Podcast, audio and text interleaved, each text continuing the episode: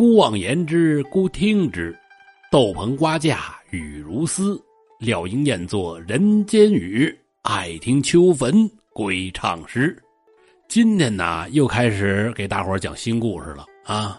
现在这故事啊，是越来越不好讲啊。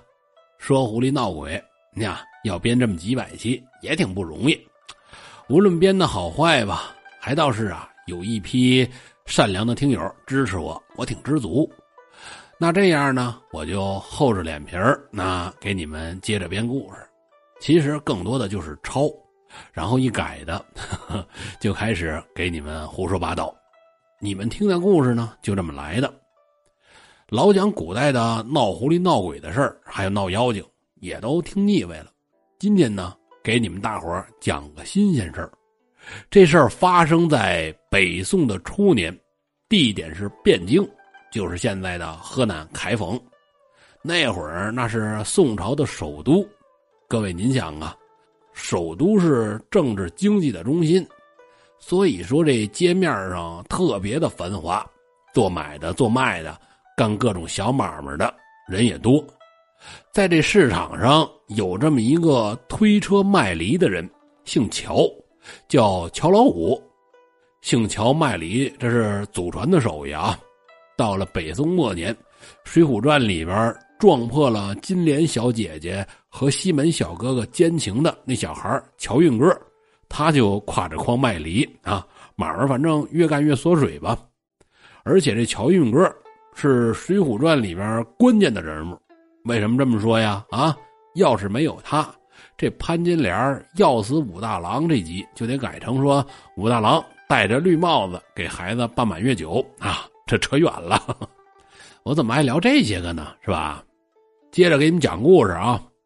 这乔老五啊，在集市上卖梨，他这梨可好，大芽梨啊，皮儿黄个大，一咬一口水而且是特别的甜。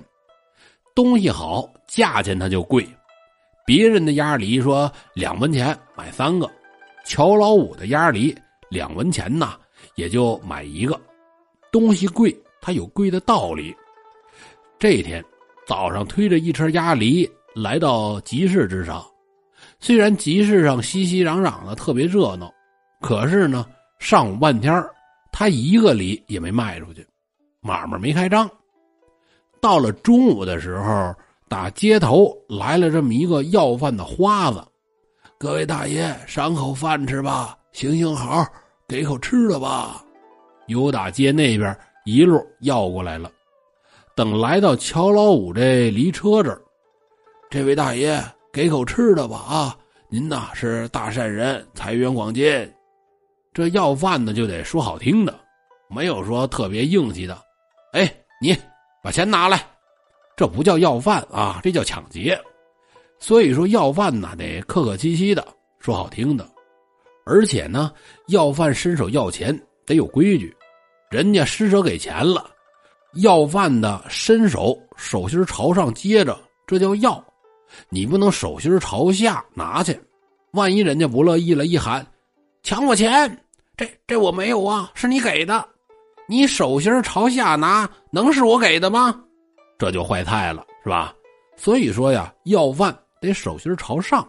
我说这个也是将来的一个职业技能，是吧？所以说呀，要饭得手心朝上。行业规矩，过去家大人教育孩子也是啊，现在不讲究这个了。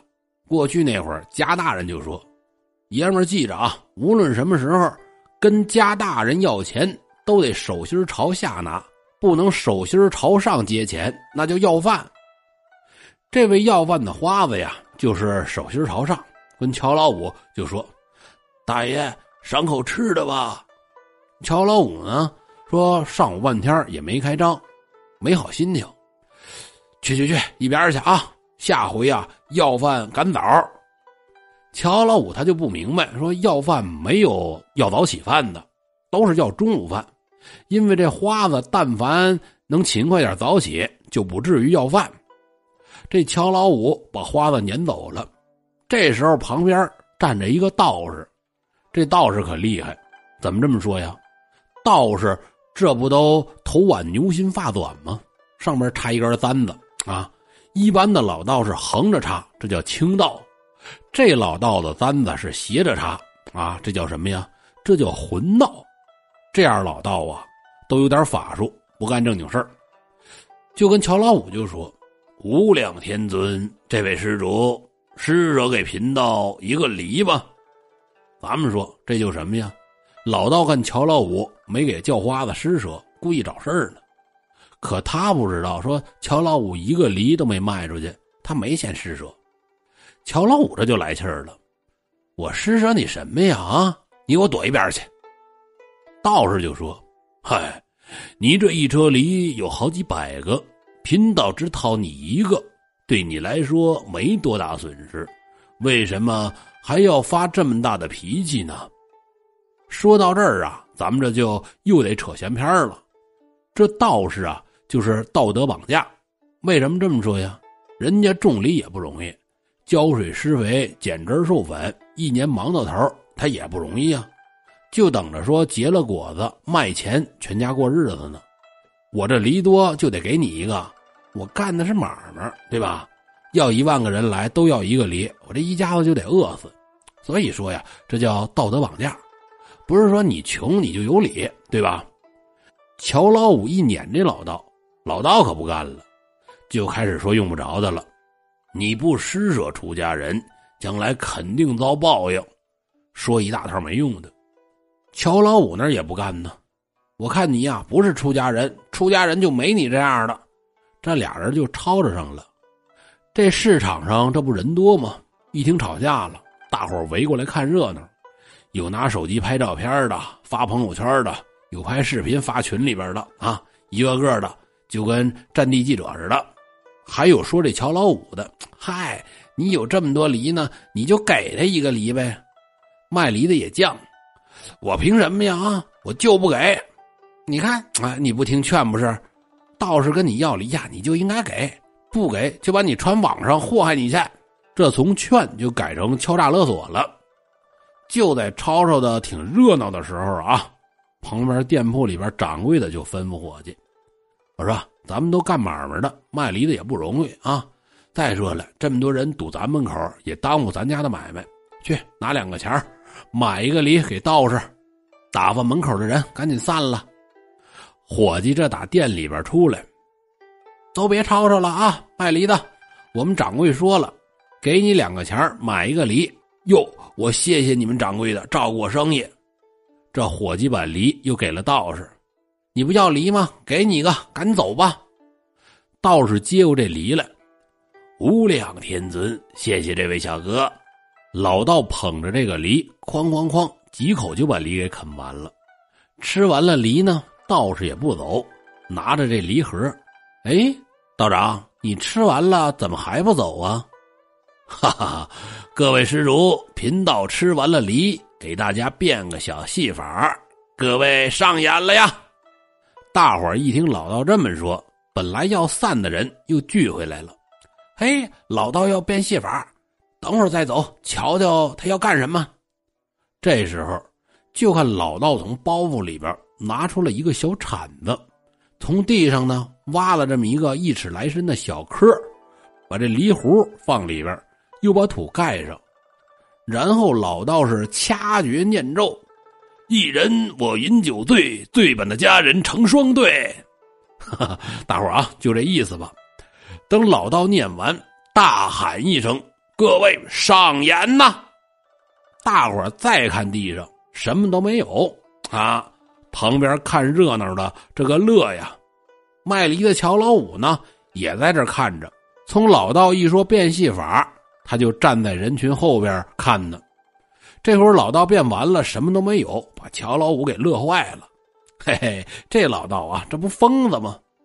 道士这一看，什么都没有，一拍脑袋：“嗨，我忘浇水了。你们各位谁有水呀？”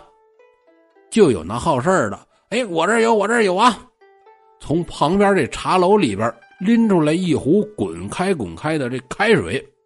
道长，这成吗？老道接过这壶开水，哈哈，有劳施主了。旁边的人一看，嗨，这不疯了吗？啊，一壶开水浇上面，这什么也活不了啊！可是道士接过这开水浇在土上，大家瞪着眼睛看，就听老道那念叨：“长长长。”这时候啊，眼看着一颗嫩芽就从土里钻出来了，越长越大，越长越大，越长越大，一会儿呢，就长成了一棵梨树，是枝繁叶茂，紧接着又开花了，花谢了又结果。又大又香的鸭梨是挂满了枝头，哎呀，这也太神了！乔老五旁边看着，你你这老道这不找事吗？啊，自己能变梨，跟我这捣乱。这时候道士跟看热闹的就说：“大伙儿把梨分了吧！啊，这看热闹的还管这个摘梨吧？分完了梨，道士就开始用这铲子砍树，当当当，砍了老半天。”把这梨树给砍断了，然后道士呢，把梨树是连枝带叶的扛在肩上，不慌不忙的走了。咱们说乔老五从一开始呢，伸着脖子瞪着眼，都看傻了，竟把自己干买卖这事都给忘了。等道士走了以后，这才回来去看他车上的梨，等一看，坏了，一个梨都没有了。这才恍然大悟啊！道士刚才的梨都是我的，拉车的车把还断了一根，插口都是新砍的印儿，把乔老五给气的呀！赶紧追老道，等转过一个墙角，就看见砍断的车把扔在地上，这才知道道士刚才砍的那棵梨树就是他的车把。这时候，道士早已不知去向。好了，各位，今天的故事就讲到这儿，咱们下期节目见。